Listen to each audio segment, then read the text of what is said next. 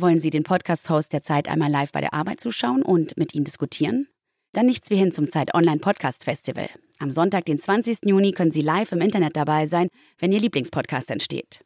Mit Was jetzt? Zeitverbrechen? Alles gesagt? Woher weißt du das? Unter Pfarrerstöchtern. Okay, America. Ist das normal? Das Politikteil. Servus, Grüezi, Hallo. Die sogenannte Gegenwart und frisch an die Arbeit. Infos und Anmeldung unter www.zeit.de/slash festival. Wir freuen uns auf Sie.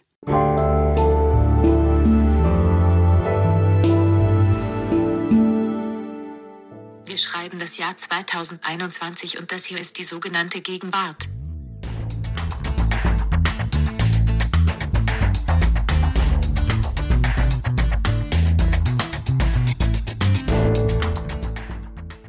Danke, Siri, und herzlich willkommen, liebe Zuhörerinnen und Zuhörer, zu unserem Feuilleton-Podcast namens Die sogenannte Gegenwart. Mein Name ist Lars Weißbrot. Und ich bin Ijoma Mangold. Wir beide stamm, entstammen dem Feuilleton der Hamburger Wochenzeitung Die Zeit. Und alle zwei Wochen kümmern wir uns hier um die Themen der Gegenwart. Und meine Frage an dich, Ijoma, wäre, welche Gegenwart erkunden wir heute in dieser Folge? Lars, ich glaube, wir haben so eine Tendenz, dass unsere Themen oder die Begriffe oder die Fragestellungen, die uns reizen, um die wir uns kümmern, immer größer werden. Das hat, glaube ich, ein bisschen was damit zu tun, dass wir beide so eine philosophische Seite haben und die zentralen philosophischen Begriffe, mit denen man die Welt und das Leben erklärt, sind natürlich logischerweise sehr abstrakte Großbegriffe, weil sie ja so universell in ihrem Erklärungsanspruch sind. Naja, jedenfalls Heute haben wir ein ganz großes Thema und es heißt die Freiheit. Wir wollen heute über die Freiheit reden. Warum nicht die Freiheit? Wir erklären gleich, warum wir drüber reden wollen und wie wir auf die Idee gekommen sind. Aber wie immer, bevor wir zu unserem Thema kommen, kommt unsere unphilosophische, konkretistische Superrubrik, der Gegenwartscheck. Ijoma, willst du anfangen? Ich soll anfangen. Weißt du, ich bin etwas nervös. Beim letzten Mal bin ich mit einem Vorschlag ins Rennen gegangen mit dem Wort fresh und du hast den Begriff abgelehnt und dann gab es so viel, so viel harte Kritik. Auf Twitter war sogar davon die Rede, es habe sich um ein Desaster gehandelt. Und liebe Zuhörerinnen und Zuhörer, glaubt nur nicht, dass mich das nicht träfe. Glaubt nur nicht, dass ich das einfach so wegstecke. Es hat mich auch verunsichert, weil natürlich, Lars, du hast den Punkt abgelehnt, weil du sagst, das sagt keiner. Die Kritik insgesamt lautete eher, das habe man vor 15 Jahren gesagt. Und das sind ja dann doch irgendwie zwei unterschiedliche Positionen.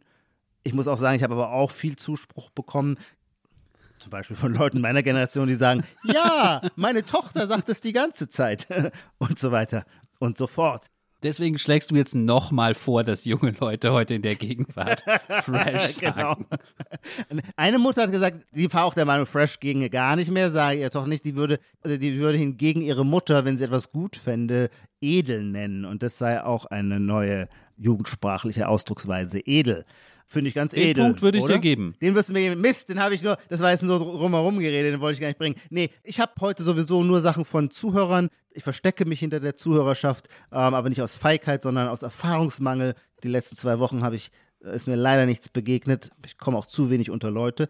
Was ich bringe, verdanke ich einem Zuhörer mit dem martialisch, aber schönen Namen Tillmann Waffenschmidt und es ist mir selber auch schon aufgefallen, aber weißt du, Lars, das finde ich so ganz interessant. Ein Phänomen fällt einem oft auf im Sinne von, man stolpert, aber man braucht ein paar Wiederholungsstolper, bis einem aufgeht. Ach so, es ist ein Phänomen. Am Anfang denkt man einfach nur, man stolpert. Und ja, Tillmann Waffenschmidt schreibt davon, dass auf Social Media Frau Merkel, wenn von Frau Merkel die Rede ist, die jetzt immer anders geschrieben wird, nämlich das EL, auf das der Name endet, wird umgedreht in LE, also Merkle.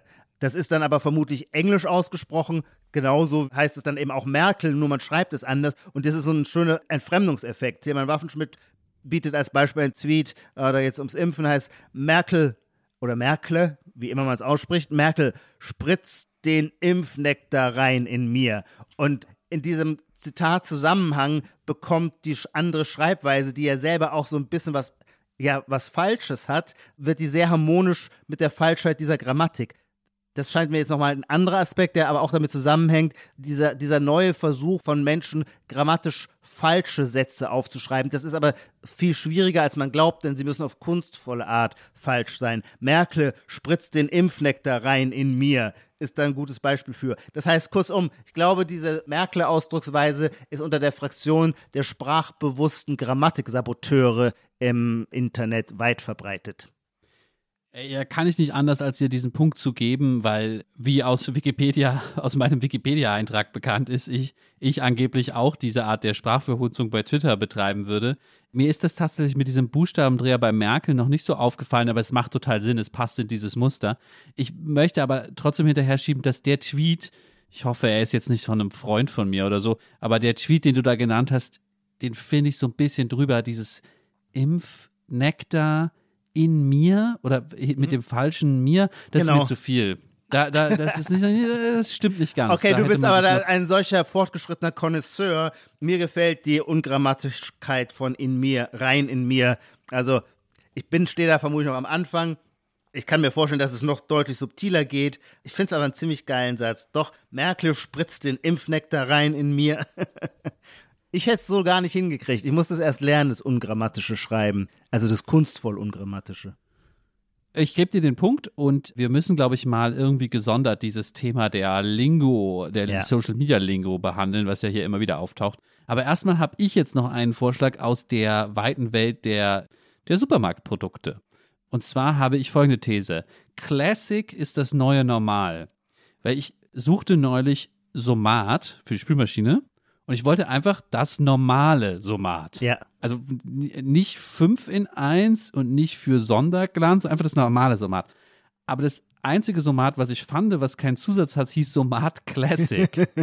und dann ist mir aufgefallen, dass das bei anderen Sachen auch so ist, ja? ja. Ich benutze immer das gleiche Shampoo, ich habe keine Schuppen, das schiebe ich vorweg, aber ich benutze immer Head and Shoulders, weil das für mich so ein normales Shampoo ist. Da gibt es dann aber auch so, so Defiliationen. Produkt, Produkterweiterungen Head and Shoulders Orange oder so. Und ich ja. suche immer das Normale. Und auch das heißt jetzt einfach Head and Shoulders Classic. Super also Ding. meine These ist, ja. Classic ist das neue Normal.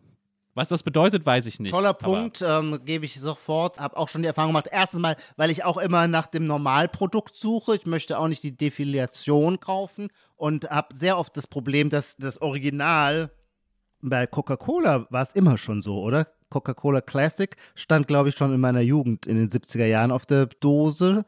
Scheint mir in meinem visuellen Gedächtnis gerade so zu sein. Aber Kann gut sein, ja. bei Tempo zum Beispiel hasse ich es auch. Dann gibt es die mit äh, leicht Mentholduft. Aloe Vera. Ach genau, mit Aloe Vera, ja.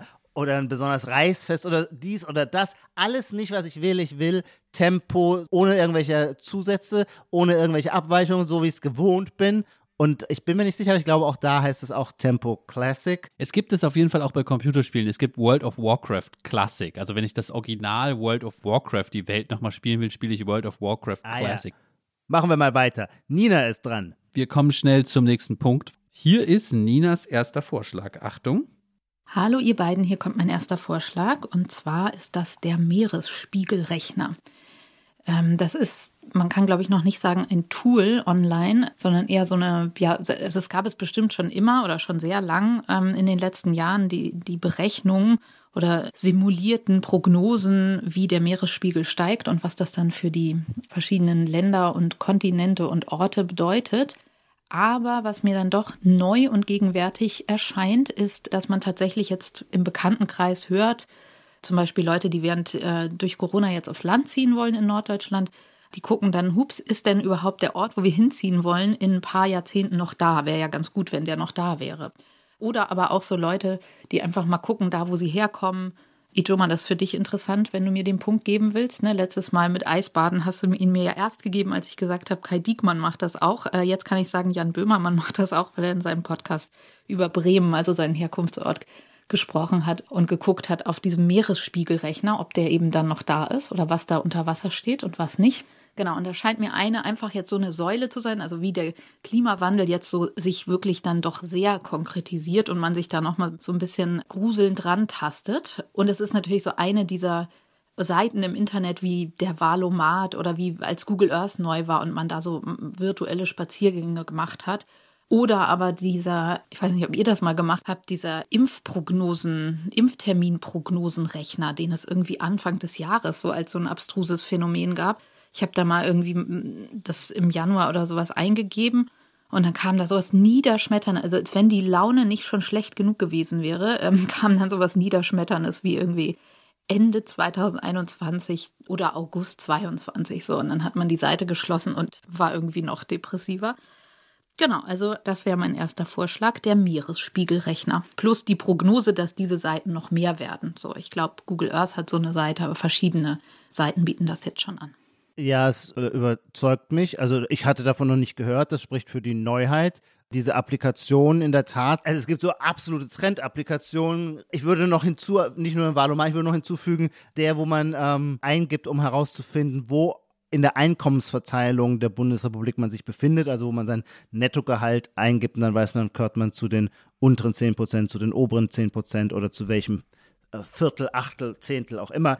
Die Anwendung, äh, gewissermaßen die Konkretisierung äh, des Klimawandels in Form des Meeresspiegels, das leuchtet mir ein, wobei ich dann sagen würde, ich glaube, es ist eher ein Spiel, denn interessanterweise drücken sich die steigenden Wasser, bilden sich noch nicht ab in den Immobilienpreisen was mich auch ein bisschen wundert. Aber es ist nicht so, dass man quasi in Friesland in die Marsch äh, für ein Apfel und Ei bekäme oder dass Hamburg ein Problem hätte mit seinen äh, Immobilienpreisen. Da könnte man ja fast den Eindruck bekommen, am Immobilienmarkt geht es nicht mit rechten Dingen zu, Nijoma. Aber wer würde sowas behaupten? Ich gebe den Punkt auch an Nina, weil ich diese schöne Beobachtung sehr gut finde, dass es nicht nur der Meeresspiegelrechner ist, sondern auch der Impfrechner und die Rechnerisierung unserer Lebenswelt. Das finde ich gut. Von beiden ein Punkt. Und wer ist jetzt dran? Ich glaube, du wieder, oder? Ich wieder. Auch hier ein Fremdvorschlag von einer Lotte aus Wien, die in ihrer Wiener WG äh, nicht einfach nur Mülltrennung macht, sondern sagt, nein, es gehört jetzt zum Standard dazu, dass man einen sogenannten Bokushi-Eimer habe. Und ein Bokushi-Eimer, da setzt sich der Bioabfall so um, dass es zu einer Fermentation kommt und dieses fermentierte Zeug kann dann innerhalb der WG, aber auch außerhalb natürlich als geruchsintensives Düngemittel eingesetzt werden. Also, ich gehe ins Rennen mit dem Bokushi-Eimer. Ja, aber was, was ist Bokushi? Oh, jetzt hast du mich erwischt. Ich hätte mich genauer informieren müssen. Auf die, die Frage habe ich mir gar nicht gestellt. Was ist Bokushi? Naja, diese Form eines äh, Mülleimers, der den Fermentationsprozess. Es klingt so japanisch. Klingt sehr oder japanisch. Koreanisch. Ja, ja, das stimmt. Wird vermutlich auch daherkommen. Lars, tut mir leid, da bin ich blank. Ich kann es dir nicht erklären. Aber ja, äh, mit dem Großthema Fermentieren verfolgt ihr mich ja hier in diesem Podcast. Und ähm, ich, ihr habt mich natürlich überzeugt, anscheinend ist das ja wirklich also die Megatrends der Gegenwart scheinen irgendwie Digitalisierung, Globalisierung und Fermentieren zu sein. Deswegen, ja, ich gebe dir den Punkt, äh, ich würde es mir nicht in die Küche stellen, um mal auch so einen persönlichen Approach noch, noch dazu zu, zu machen. Ich wechsle kurz meinen Kandidaten, weil du hast jetzt schon zwei Hörerinnen Hörervorschläge. Ich wollte eigentlich auch einen Hörervorschlag machen, den mache ich dann wann anders. Ich will noch was von mir ergänzen dann lieber. Und zwar was ganz Simples, wo du auch gerne und alle Hörerinnen und Hörer widersprechen können. Und zwar glaube ich, dass in einem Maß, wie es lange nicht mehr war, die Schlaghose zurück ist. Eine ganz bestimmte Art von Hose mit Schlag, die vielleicht gar nicht mehr die wahren 70er als Vorbild hat, sondern eher die 90er Jahre so angeravte Kultur, wo es eben schon mal ein Revival dieses Schnitts gab.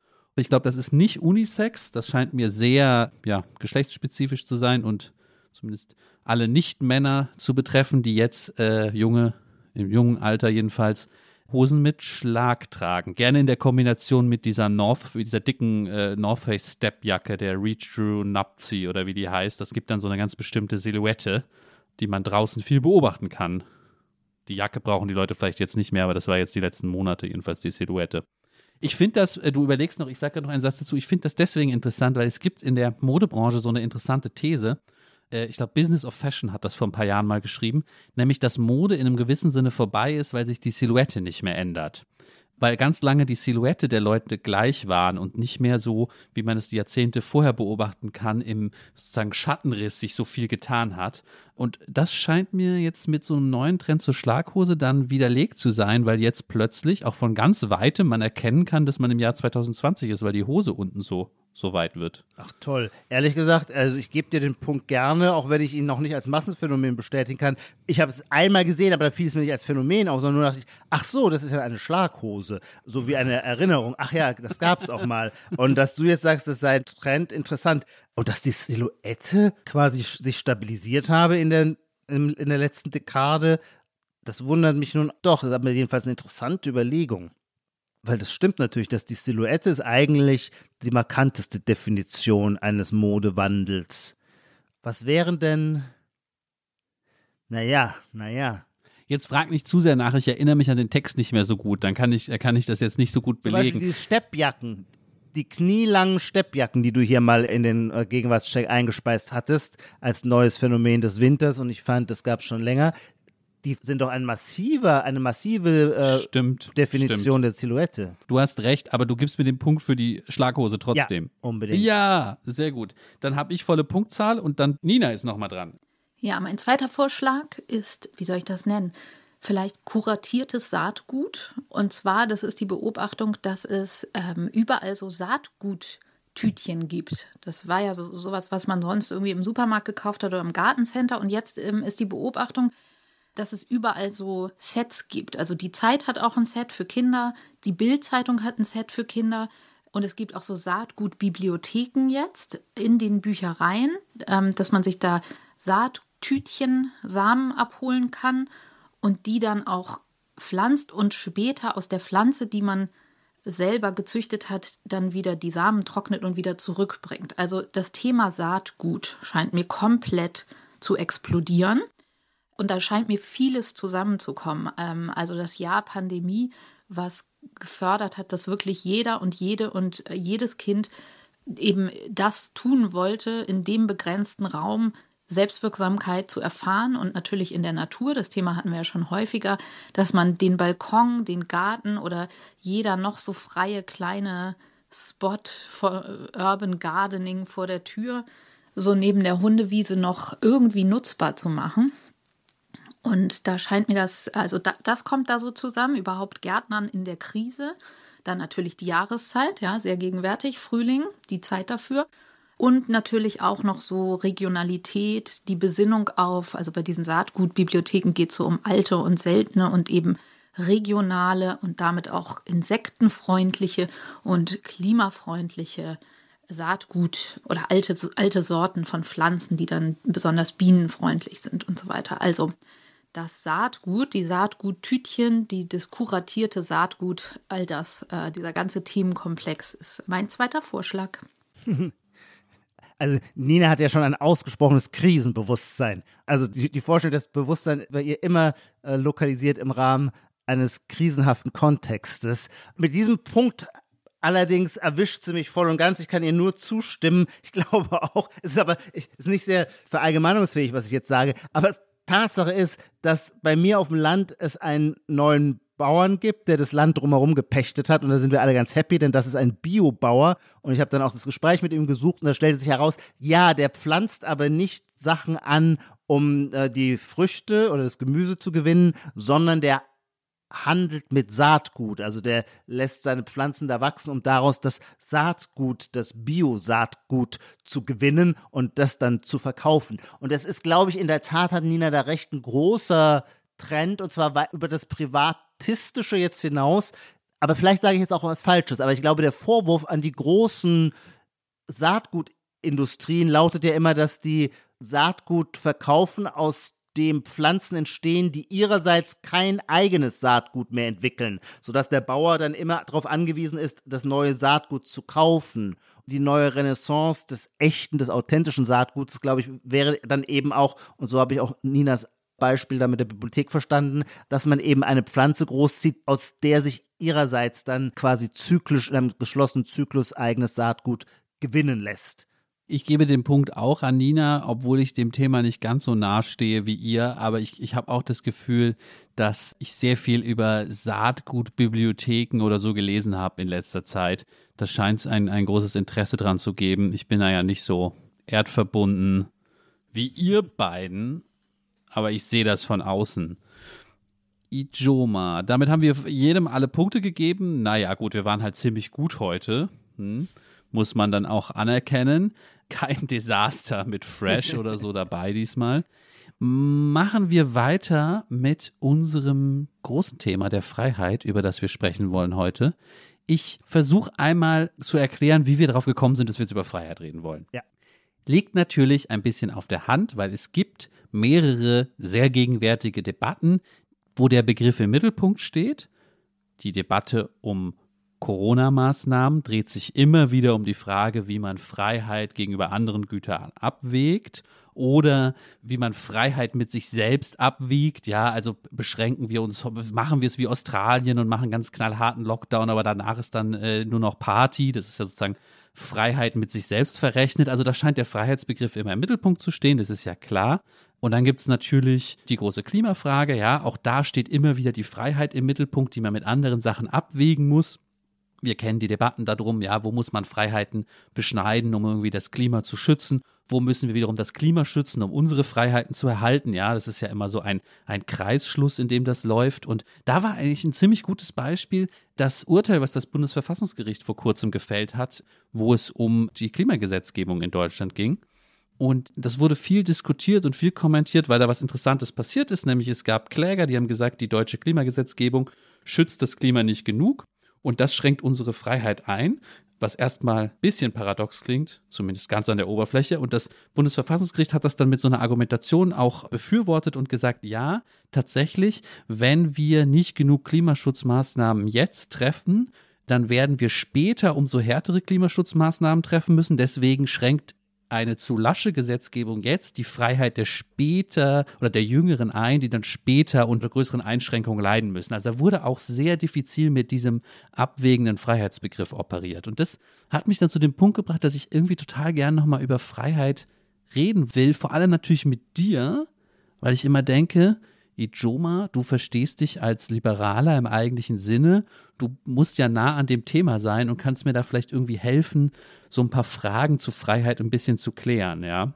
Darf ich noch eine, bevor wir damit loslegen, noch eine Sache vorwegschicken, weil ich glaube, all diese, das Klima, Corona, was ich gerade angesprochen habe, das dreht sich ja sozusagen um das gleiche Problem, nämlich wie viel Freiheit können wir uns erlauben und wann wendet sich dann Freiheit gegen sich selbst? Ja, wie soll man sagen? Wie viel, wenn wir uns jetzt irgendwie doll dreist nur noch Freiheiten erlauben, dann gibt es in Zukunft keine mehr. Dann ist sozusagen der Freiheitsreservoir ist dann leer.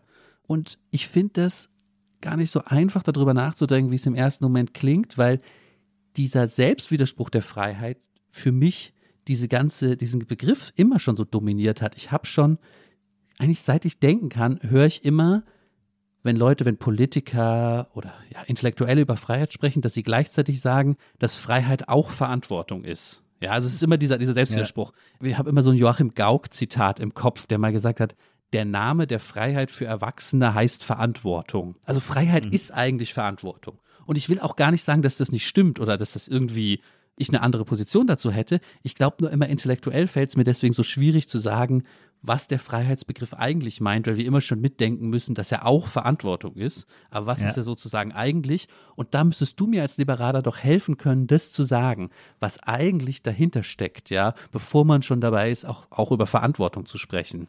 Dieses Gauck-Zitat finde ich ganz interessant. Ich will ihm auch auf keinen Fall Unrecht tun. Er ist ja tatsächlich für Deutschverhältnisse auch ein sehr aufrechter Liberaler. Aber es erinnert mich, wenn auch natürlich in ganz anderem Gewand, an eine Maxime oder eine Sentenz, die in der kommunistischen Welt äh, bis 89 galt. Ich kenne das noch aus Uwe Jonsons Mutmaßung über Jakob. Da wurde dieser Satz quasi als so eine Parteitagsorthodoxie immer wieder vorgetragen, nämlich Freiheit ist die Einsicht in die Notwendigkeit. Und diese Sentenz hat ja auch diese Seite quasi ein Problem aufzulösen, oder aber es löst das Problem so sehr auf, dass von der Sache, die es lösen soll, nichts mehr übrig bleibt. Also ja klar, wenn die Notwendigkeit oder das Vernünftige oder das Verantwortliche immer zu identisch, sowieso identisch sind mit dem Freiheitsbedürfnis, dann gibt es ja gar keine Konflikte mehr.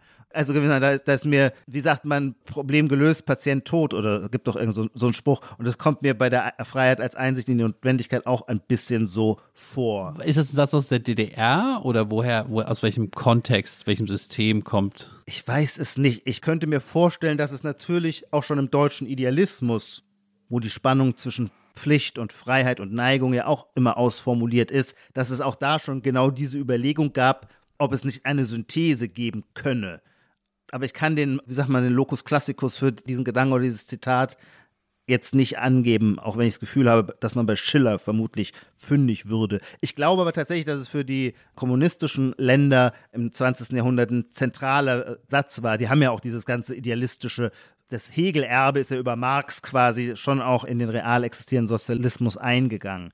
Aber ich bin leider nicht beschlagen genug. Aber ich finde das Feld, das du mit dem Gauck-Zitat aufgemacht hast, schon auch interessant jetzt hast du mich als Liberaler gefragt. Es ist natürlich nicht so, ich bin ja auch immer sehr daran interessiert. Also ich glaube ja, unsere politischen Überzeugungen haben immer sehr viel mit Temperament zu tun und gar nicht so sehr mit Argumenten, äh, die wir lange erwogen haben und dann entscheiden wir uns für das eine oder das andere. Und das heißt umgekehrt auch, dass ich natürlich deswegen als nicht deswegen ein Liberaler bin, weil ich dir ein philosophisch schlüssiges Freiheitskonzept vorlegen könne. Aber mein Temperament in der Tat, das spüre ich immer wieder, dockt habe ich das Gefühl, bei einem emphatischen Freiheitsbegriff stärker an, als das viele meiner Freunde tun. Und Joma, darf ich ganz kurz was dazwischen fragen, wenn du über Temperament redest? Ist es sowas wie, weil manchmal, manchmal habe ich das Gefühl, man kann ja die politischen Axiome, von denen wir ausgehen, einfach an so alltäglichen Temperamenten festmachen. Ist es ja. sowas wie, ich stelle mir dann immer vor, du wohnst in der Straße und da gibt es irgendwie eine alleinerziehende Mutter und die muss immer ihren Kinderwagen so ganz kompliziert zwischen den Autos durch einen Hauseingang bringen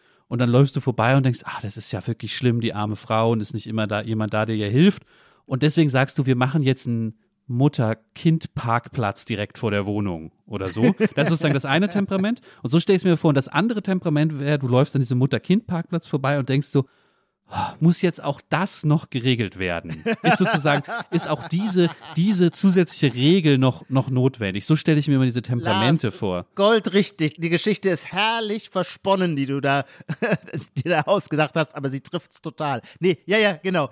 Gäbe es den Mutter-Kind-Parkplatz, dann würde ich denken, muss auch das noch reguliert werden. Und das wäre dann so Stoßseufzer. Und er meint übrigens nicht, dass ich nicht vielleicht es sogar pragmatisch richtig finde oder sogar richtig finde, dass die Stadtverwaltung das so gelöst hat. Vielleicht ist es sogar genau richtig. Es ändert aber nichts daran, mein politisches Urtemperament, seine erste Reaktion würde erstmal sein, muss auch das noch obrigkeitlich geregelt werden. So, ja, genau, so, so glaube ich, denke ich über politische Temperamente, was ja auch immer die, in dem Fall tatsächlich die Freiheit, den Freiheitsraum lässt, dass man im Einzelfall anders votiert für eine andere Option, als es dem eigenen Temperament entspräche, weil man erst in dem Moment, wo man weiß, dass es so etwas wie ein politisches Temperament gibt, das einen zum Teil im Griff hat, kann man sich davon ja auch emanzipieren. Und kann man dann sagen, ich weiß, ich bin gegen eine überregulierte Gesellschaft, aber hm, Vielleicht lässt sich das Problem bei so vielen Autos in dieser Straße tatsächlich nicht anders mhm. lösen als durch den Mutter-Kind-Parkplatz. So. Und das hat ja auch immer was Befreiendes, wenn man mal eine politische Position einnimmt, die der traditionellen Haltung, die einem eigen ist, nicht entspricht. Das sind diese Freiheitsgrade, um einen Buchtitel von Christoph Möllers zu zitieren, sind es ja eigentlich, wo man sich wo man sich ja dann ja politisch verantwortlich fühlt, also wo man quasi auch stolz ist, dass man sich lösen kann emanzipieren kann von seinem ersten Impuls. Aber ja, mhm.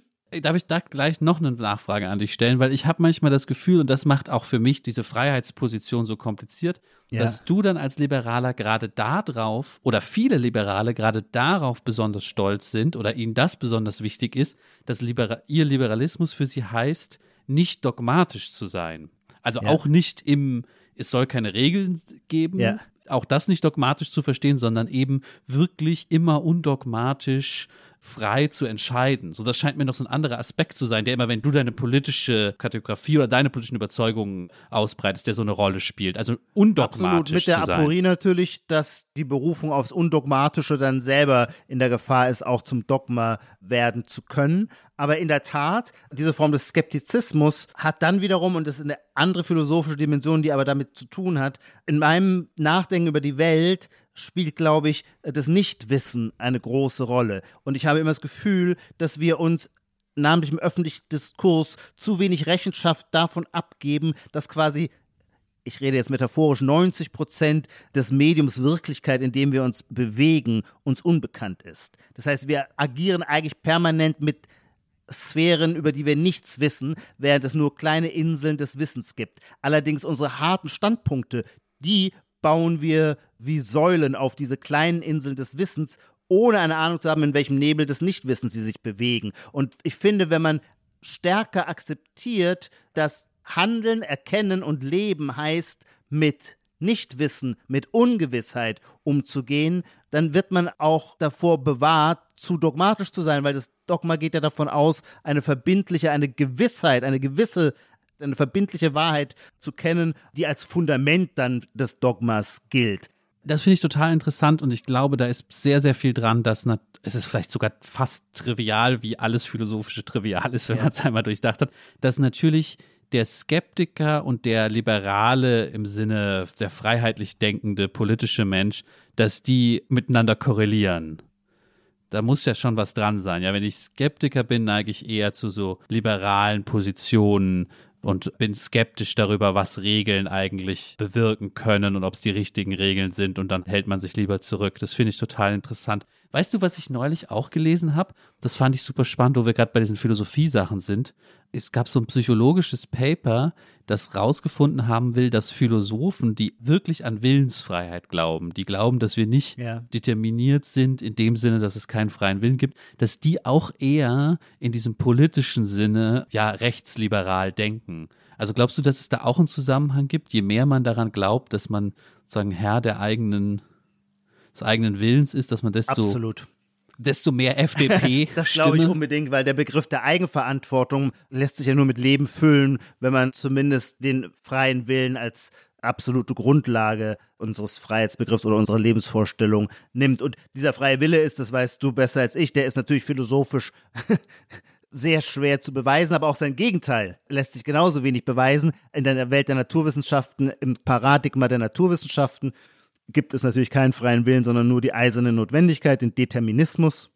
Und das, was aber dann den Menschen ausmacht, würde ich dann sagen, das ist dann der, wie sagt man, der Sprung, der Emergenzsprung, dass mit dem Bewusstsein und dem Ich-Bewusstsein ein Moment von Freiheit und damit von freiem oder von freiem Willen und damit von Freiheit ins Reich des Menschen eintritt. Das kann aber auch sein, dass man das nur stipuliert und wir unsere individuell oder subjektiv wahrgenommene Freiheitsillusion, dass die ihrerseits ja quasi nur so ein, eine Illusion, eine Täuschung ist, hinter der sich ein völlig deterministischer gehirnphysiologischer Prozess abspielt. Da würde ich sagen, diese Position wird man weder beweisen noch widerlegen können. Ich möchte mit ihr nicht leben, weil mir mein eigenes Leben dann ein wenig wertlos vorkäme. Dann würde ich mich lieber für die, selbst wenn es eine Illusion ist, ist es die produktivere oder die fruchtbare Illusion, einen freien Willen zu glauben. Und das Interessante ist, was ich so aus dem Philosophiestudium mitgenommen habe, dass man in der ja, philosophischen Forschung, die sich mit dieser großen Menschheitsfrage beschäftigt, lustigerweise die Position, die daran glaubt, dass wir wirklich einen echten freien Willen haben, die nennt man libertär. Ja, das wusste ich gar nicht. Ach so.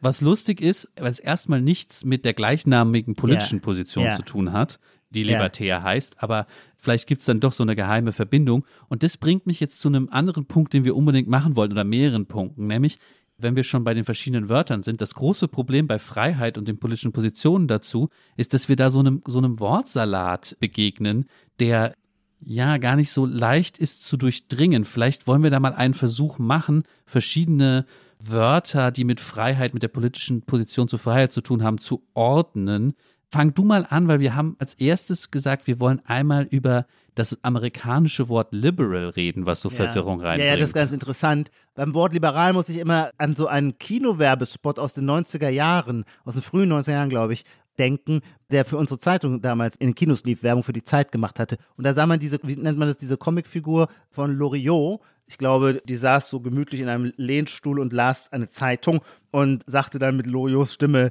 liberal im liberalen Sinne meint mehr als nur liberal. Und äh, dieses, äh, dieser Satz war so eindringlich, dass ich ihn nie vergessen habe. Ja, liberal im liberalen Sinne meint mehr als nur liberal. Damit bin ich gewissermaßen, würde ich sagen, aufgewachsen. Also das ist eine Erfahrung, mit der ich sozialisiert worden bin dass es gewissermaßen fast aus moralischen Gründen muss das Liberale mehr sein als nur liberal, weil nur liberal wurde immer gedeutet als dann eben nur marktliberal. Und in dem Sinne war dann das nur Liberale immer die Gegenposition zum Solidarischen. Die Freiheit, die der FDP-Liberale für sich in Anspruch nahm, wurde immer als Gegenbegriff zur Solidarität gedeutet und damit als moralisch fragwürdig. Das heißt, wir haben jetzt das, was du FDP-liberal genannt hast, oder wo man in Deutschland gern sagt, wirtschaftsliberal. Ja dann. Wobei natürlich, wenn ich das anfügen darf, wirtschaftsliberal ist natürlich eine Fremdbezeichnung. Der echte Liberale in meinem Verständnis würde sagen, das Wirtschaftsliberale ist nicht gewissermaßen die eine, ist nicht irgendwie der egoistische Kern eines Selbstbereicherungsprogrammes, sondern hängt unmittelbar zusammen mit dem Freiheitsbegriff und dass der offen ist für Eigenverantwortung, Privatautonomie, Selbstregulierung der Märkte, ja, zwingend, aber im Kern steht ein emphatischer Freiheitsbegriff. Während als Fremdbezeichnung ist halt immer gemeint, denen geht es ja nur darum, ihre eigenen Schäfchen ins Trockene zu bringen und sich quasi darwinistisch aus der Solidargemeinschaft der Gesellschaft zu verabschieden. Ich will schon mal zu so einem ganz wichtigen Punkt kommen, nachdem ich dich wirklich fragen will. Es ist so ein bisschen eine These von mir und ich würde gerne hören, was du darüber denkst. Und zwar, gerade wenn ich mir versuche, deine politische Position so zusammenzureimen, kippe ich immer zwischen eben einer liberalen Position, in dem Sinne, wie du gerade beschrieben hast, und einer konservativen Position. Natürlich geht das auch in Wirklichkeit immer kontingent oft zusammen. Kann ja verschiedene Gründe haben, warum das oft zusammen auftritt, aber ich frage mich so ein bisschen nach dem theoretischen Zusammenhang. Und in dem Zusammenhang will ich jetzt einmal gerade zu unserer Stelle kommen, denn ich habe eine kleine Stelle rausgesucht aus einem Buch von jemandem, der ganz gewiss auch ein Liberaler ist, nämlich Ulf Poschert. Ulf Poschert hat letztes Jahr ein Buch geschrieben über, ja, man kann schon sagen, seinen Freiheitsbegriff. Das Buch heißt Mündig. Dieses Konzept spielt eine sehr zentrale Rolle. Und in einem Kapitel macht er einen sehr schönen Vergleich, der irgendwie, finde ich, toll funktioniert. Er sagt, der, ich nenne ihn jetzt mal Liberale, der Mündige, gleich dem Skateboardfahrer. Das ist seine Metapher. Warum? Naja, es gibt so verschiedene Punkte, in denen er gleicht. Der ist sozusagen ist keine Teamsportart. Es ist schon was Individuelles, das Skateboardfahren. Es ist was, was Mut und Risikobereitschaft erfordert, ja. Aber der Kern der Metapher ist diese gute Überlegung, dass Ulf Poschert sagt, der Skateboardfahrer wie der Liberale sieht Hindernisse in der Wirklichkeit, aber benutzt sie, um abzuheben. Schönes Bild. Um sozusagen frei zu werden davon. Es ist, ist wirklich ein ganz schönes Bild. Ich lasse Siri noch mal eine kurze Stelle aus dem Buch Mündig von Ulf Poschert vorlesen. Der Blick des Gattiboarders auf den öffentlichen Raum beseelt die banale Realität mit seinen Nutzungsfantasien, die allesamt erfahren werden wollen. Für den Skater wie für den Liberalen gilt das Realitätsprinzip. Die Gegebenheiten, nicht die Ideale, sind die Startrampe der eigenen Weltanschauung also, Ulf Poschert sagt hier, man kann vom Skateboardfahrer lernen, dass man nicht einfach idealistisch rumträumt als Liberaler, sondern Freiheit da ermöglicht wird, wo man die Wirklichkeit und ihre Hindernisse annimmt und dann mhm. sozusagen einen Olli, Kickflip, was auch immer, ich bin kein Skateboardfahrer, auf ihn, auf ihn äh, zustande bringt. Und das bringt mich zu dieser Verbindung zwischen konservativ und liberal. Kann das irgendwie sein, würdest du das bestätigen, dass, sagen wir mal, Linke im weitesten Sinne, wenn sie von Freiheit sprechen, sich davon träumen, den Menschen wirklich ganz frei zu machen. Also ihm alle Hindernisse aus dem Weg zu räumen, die ihn in seiner Freiheit behindern, während Liberale eigentlich nur ja, die Freiheit nicht einschneiden wollen, die wir eh schon haben, oder die Freiheit, die an diesen Hindernissen möglich ist, irgendwie maximal auskosten wollen, aber eben eben konservativ sind, weil sie im Grunde nichts verändern wollen das ist eigentlich meine Frage, die, wenn ich mit dir spreche, mich oft umtreibt. Bist du in diesem Sinne konservativ und sind in diesem Sinne eigentlich alle Liberalen konservativ, dass sie eben nicht die Hindernisse aus dem Weg räumen wollen und den Menschen völlig frei machen wollen, vielleicht weil sie skeptisch sind, dass das funktioniert, um so einen Skeptizismus auch wieder reinzubringen? Das ist eine interessante Überlegung.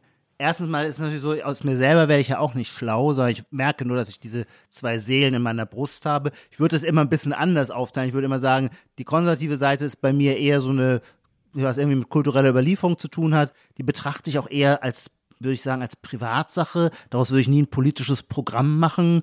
Also quasi der Altar, vor dem ich bete, der kann bei mir im Winkel meines Hauses stehen, aber da fände ich völlig unsinnig, dass mein Nachbar denselben Altar äh, haben sollte. Es hat vielleicht eher sowas mit einer gewissen, ja, seelischen Aufgehobenheit zu tun, die ich aber ausdrücklich nicht als politisches Programm begreifen möchte.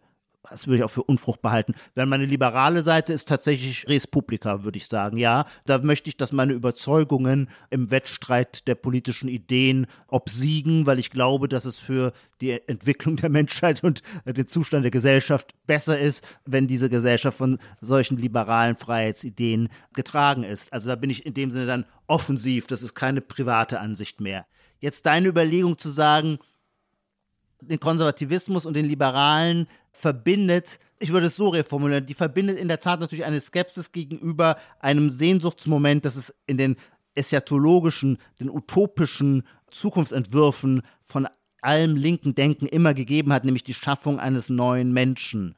Und da sind sich dann Liberale wie Konservative darin einig, dass es sinnvoller ist, quasi mit dem Mensch so wie er ist zu arbeiten und nicht zu glauben, man könne ihn drehen. Wie bei Kant heißt es, der Mensch ist aus krummem Holz geschnitzt. Und das ist erstmal die Ausgangssituation. Dass sich beide, der Liberale wie der Konservative, möglicherweise auch unter diesem Aspekt treffen, dass sie sagen, die Freiheit, die da ist, ist ein gefährdetes Gut und muss verteidigt werden. Und alle Programme einer Neuerfindung der Zukunft sind tendenziell eine Bedrohung für die bestehende Freiheit. Das gibt es, glaube ich, schon. Ich würde aber vermuten, es ist eher eine kontingente Überschneidung und keine zwingend gedankliche. Es sei denn, obwohl, wenn ich den Skepsis-Gedanken nochmal aufnehmen darf, die Vorstellung, und deswegen wäre ich zum Beispiel auch, äh, habe ich so ein bisschen Unwohlsein bei dem Urteil des Karlsruhe, bei dem Karlsruher Urteil des Bundesverfassungsgerichts, wenn die quasi die künftige Freiheit in Anspruch nehmen, um die gegenwärtige Freiheit zu reduzieren. Was machen sie denn da? Sie meinen, über ein Wissen über die Zukunft zu verfügen, das ihnen dann ein Entitlement, ein, ein Anspruch, ein Recht gibt, die Freiheit in der Gegenwart zu beschränken. Und da werden jetzt, glaube ich, Konservative wie Liberale aus ihrem Skeptizismus heraus auch schon wieder misstrauisch zu sagen, diese Zukunft, von der aus da argumentiert wird, woher wollen wir denn wissen, dass sie so kommt? Das heißt, Zukunftsentwürfe, die Gefahr, dass ein namentlich ein utopisches oder ein Erlösungsentwurf für die Zukunft schlimm und übel ins Auge geht, die ist geschichtlich tausendfach erlebt. Und deswegen würde man als Liberaler wie als Konservativer sich nie auf den Handel einlassen, jetzt Freiheit preiszugeben, um einer größeren künftigen Freiheit willen. Aber was du eben kurz angedeutet hast, ist vielleicht zum Abschluss noch ein interessanter Punkt, weil man ihn in der Gegenwart sehr beobachtet, nämlich die Skepsis gegenüber Zukunftsprognosen, ja. die klingt ja noch sehr gesund. Ja. Aber einmal das Blatt gewendet, dann sieht sie ganz anders aus, nämlich man kann sagen, na ja, was soll das heißen? Ist der Liberale dann in der Nähe zum Klimawandelleugner? Bestreitet er eher wissenschaftliche Erkenntnisse als mhm. der Linke oder der Linksliberale oder wer auch immer, ja. Also gibt es da einen Zusammenhang, weil ich könnte ja jetzt einwenden, was das Bundesverfassungsgericht macht, ist ja nichts anderes als Wissenschaft als Wissenschaft zur Kenntnis nehmen und ja. das wollen wir doch hoffentlich alle tun Follow und nicht auf, auf, auf Verschwörungstheorien reinfallen. So, und das ist doch der interessante Punkt. Ich überspitze mal jetzt sehr feuilletonistisch. Ja. Ich Gibt glaube, diese so eine Art Überspitzung ist produktiv, zielführend, glaube ich, ja. Mhm. Äh, ja, genau, ich habe es dir schon mal erzählt, ja. Kann man nicht sagen, dass der Liberale, da wo er sozusagen so vulgär libertär wird, wie vielleicht ein gewisses Trump-Wählermilieu, plötzlich auch sagt, ich will nicht nur frei sein von staatlicher Gängelung, sondern auch frei von den Fakten der Wirklichkeit. Also nicht nur der Staat ist ein Leviathan, der über mich bestimmen kann und der Liberalismus soll mich vor ihm beschützen, sondern auch ja. die Wirklichkeit und ihre Fakten, von denen mache ich mich auch frei. So wirkt das ja teilweise, wenn ja. man wenn man mal behauptet, dass es zwischen dem Libertären und der Leugnung von Corona, der Leugnung vom Klimawandel, zumindest in den USA, in Deutschland gibt es ja keine Libertären in dem Sinne, müsste man auch nochmal drüber reden, dass es da einen Zusammenhang gibt. Also ist der Liberale auch frei von der Wirklichkeit? Das wäre ja ein Todesurteil, das wäre ja furchtbar. Das wäre ein Todesurteil und trotzdem wäre es genauso äh, langweilig und feige, jetzt einfach nur deine Behauptung zu bestreiten und abzuleugnen, weil da ist ja empirisch etwas gesehen. Das lässt sich ja gar nicht leugnen. Natürlich gibt es eine höhere Affinität, würde ich denken, zu ja, zu dieser libertären Trotzkopfigkeit aus einem Querdenker und damit Corona-Leugner und Klimaskeptiker Milieu als aus einem ökologisch-sozialdemokratischen Milieu, die dann eben immer sagen, follow the science und hoffentlich selber wissen, dass dieser Spruch einfacher klingt als die Epistemologie, die dahinter steckt. Also ich will nur sagen, mir ist es wichtig zu sagen, natürlich, ja, doch, ist doch auch immer ist, ist es nicht auch fruchtbarer für einen politischen Diskurs, wenn man die Schwachstellen dessen, wofür man selber gerne kämpft, äh, nicht einfach abstreitet, sondern sie erst sagt ja und, und dann versucht von da aus weiterzudenken, wie kann es zu solchen Abirrungen dann gewissermaßen kommen oder warum ist da, gibt es einen systematischen Grund, warum wir an dieser, ich sage jetzt mal so wir, warum wir an dieser Seite verwundbar sind, warum wir an dieser Seite schwach sind. Und ich glaube, wenn man von da an dann weiterdenkt, kann man zu interessanten Punkten kommen. Jetzt ist es allerdings so, du hast, und das ist wichtig, jetzt den Begriff des Libertären eingebracht. Und das war ja sogar ursprünglich ich merke, jetzt ist uns die Zeit schon davon gelaufen. Es war sogar ursprünglich mal so ein bisschen unser Ausgangspunkt, dass wir sagten, wie kommt es eigentlich, dass das Libertäre eine politische Position ist, die es faktisch empirisch in Deutschland gar nicht gibt. Das ist eine Haltung, eine politische Haltung, die in den USA sehr stark ist. Und zwar hat sie eine linke wie eine rechte Seite. Das ist gar nicht das Zentrale. Die findet man in der Tea Party-Bewegung ebenso wie unter kalifornischen Anarchisten. Nur in Deutschland oder in Europa ist sie sogar als Idee. Ich habe kürzlich versucht, einer Freundin irgendeine These dazu auseinanderzusetzen und wir hatten uns dann lange missverstanden, weil sie bei dem Wort libertär immer an irgendwelche exzentrischen Formen französischen Erotizismus dachte, also an den Libertin, weil das in der europäischen politischen Topographie auch als Position so gar nicht vorgesehen ist. Und das finde ich schon interessant. Also eine radikale Freiheitshaltung, die dem Staat das ist jetzt nicht meine, ich referiere, die dem Staat mit einem maximalen Misstrauen entgegentritt, weil sie die Vorstellung, dass Menschen durch Menschen regiert werden und Menschen anderen Menschen Wertvorstellungen und Lebensweisen vorschreiben könnten, ablehnt.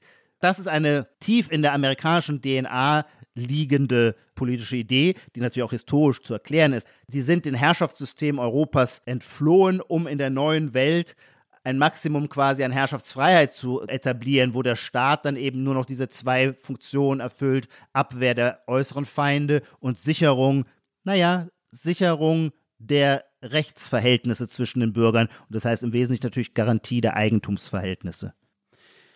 Ijoma, ich glaube, wir könnten bei dem Thema natürlich noch sehr lange weitermachen, aber um uns so ein bisschen zu erden, müssen wir etwas pünktlicher Schluss machen heute, denn wir haben diesmal auch noch eine Abschlussrubrik, die sogenannte Prognose, aber von Nina. Nina hat uns eine Prognosefrage gestellt, die wir natürlich noch beantworten wollen. Deswegen, ich glaube, wir müssen nochmal eine Folge darüber machen, wie es sich mit bestimmten Freiheitsbegriffen verhält. Wir könnten mal eine machen über Neoliberalismus. Das mhm. Wort ist noch gar nicht gefallen. Das wäre ganz mhm. interessant. Aber vorerst finden wir hier einen vorläufigen Abschluss und hören uns Ninas Frage an. Vielleicht hat es ja auch was mit Freiheit zu tun. Meine Prognosefrage an euch zum Schluss. Wird es in Deutschland demnächst, wenn ähm, der Großteil der Leute durchgeimpft ist, also alle, die das Angebot wahrgenommen haben, dann gibt es ja immer noch die Zweifler, die Querdenker, die ähm, Impfgegner oder einfach nur die, die so ein bisschen zögerlich sind oder denken, oh, muss ich das jetzt auch noch machen? So. Und in anderen Ländern, ähm, die schon weiter sind, hat man ja für die irgendwelche tollen Angebote sich ausgedacht. Also in Israel konnte man dann in eine Bar gehen und hat sozusagen einen Doppelshot bekommen, also eine Spritze und ein Freigetränk. Und äh, in den USA gab es ja die Meldung mit den freien Joints und ja, so oder irgendwie Vergünstigungen beim Einkaufen oder sowas. Wird es das geben in Deutschland? Und wenn ja, was wird es dann geben? Also ist das was, gibt es da was, ist das was besonders Deutsches wird es dann vielleicht geben? Ich, es gibt ja so beim, beim Blutspenden gab es ja dann irgendwie eine Bockwurst oder so und, und ein Stück Brot oder ähm, Socken gab es da mal geschenkt, glaube ich. Oder hat das was mit Autos zu tun? Oder gibt es vielleicht Saatgut umsonst? Also genau, das ist die Frage an euch. Nina fragt, was es in Deutschland als kleinen Anreiz geben wird, damit sich auch alle impfen lassen wenn man Volkswirte sowas fragt, sagen die natürlich, ja, gib den Leuten doch Geld. Das finde ich immer ganz interessant. Wenn man Mentalitätshistoriker fragt wie mich, dann würde ich sagen, so wie ich meine lieben Landsleute kenne, wird das Anreizsystem eine volle Packung Moral sein. Nämlich, wenn ihr es nicht macht, dann seid ihr außerhalb, steht ihr außerhalb der Solidargemeinschaft. Also ich würde sagen, der Moral, ich bin ja selber, ich, ich fiebere meinem ersten Impftermin entgegen. Leider noch nicht geimpft wird aber bald der Fall sein. Aber gleichwohl, ich bin überzeugt, der moralische Druck auf äh, Impfverweigerer wird in Deutschland extrem hoch sein. Und das Jahr Corona war ja sowieso auch ein Laboratoriumsjahr zu sehen, wie die Gesellschaft sich mit Androhung von moralischen Verdikten emotional hochputscht. Ich glaube, die äh, Belohnung fürs Impfen wird am Ende sein, ich glaube, das Deutscheste ist nicht die Bockwurst, sondern das Frühstück. Beim Blutspenden kriegt man immer ein Frühstück dazu. Es wird einfach ein Frühstück geben, vielleicht mit Bockwurst. Danke, Nina, für die Prognosefrage und wir bedanken uns bei allen Zuhörerinnen und Zuhörern, die unserem kleinen Diskurs über die Freiheit gelauscht haben. Wir werden das Thema sicher hin und wieder aufgreifen. Und ich bedanke mich bei dir, Ijoma, dass du versucht hast, mir den Begriff aus deiner Perspektive so ein bisschen näher zu bringen. Und ich bedauere, Lars, dass du etwas nicht gebracht hast, was du mir vorher mal erzählt hast, was ich so herrlich fand. Ende doch unsere schöne Show mit dem Nummernschild von New Hampshire. Ach so, ich wollte zwischendurch auch nochmal sagen, dass es ja auch Freiheitsvorstellungen gibt, die so radikal und so, so eine Pflichtethik der Freiheit sind, dass sie vielleicht in unserem politischen Diskurs inzwischen so als Non-Starter gelten, die man gar nicht, die man gar nicht mehr mitdenkt. Vielleicht hat es auch was mit dem Problem zu tun, was du beschrieben hast, warum dann bestimmte libertäre Vorstellungen so abdriften. Aber auf dem Nummernschild des US-Bundesstaates New Hampshire steht, also auf jedem Auto steht drauf, live free or die.